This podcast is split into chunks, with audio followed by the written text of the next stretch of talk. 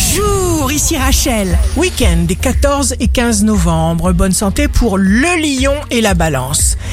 Pensez comme vous êtes et laissez donc aller tout ce qui n'est pas vous. Les signes amoureux du week-end seront les Gémeaux et le Verseau. Vous aurez la possibilité de vous servir de ce que vous possédez le mieux, votre cœur. Les signes forts du week-end seront la Vierge et le Taureau. Ne dépensez surtout pas inutilement votre énergie. Vous n'êtes pas là pour vous occuper des absurdités de la vie. Ici Rachel. Rendez-vous demain dès 6h dans Scoop Matin sur Radio Scoop pour notre horoscope. On se quitte avec le Love Astro de ce soir vendredi 13 novembre avec les Gémeaux.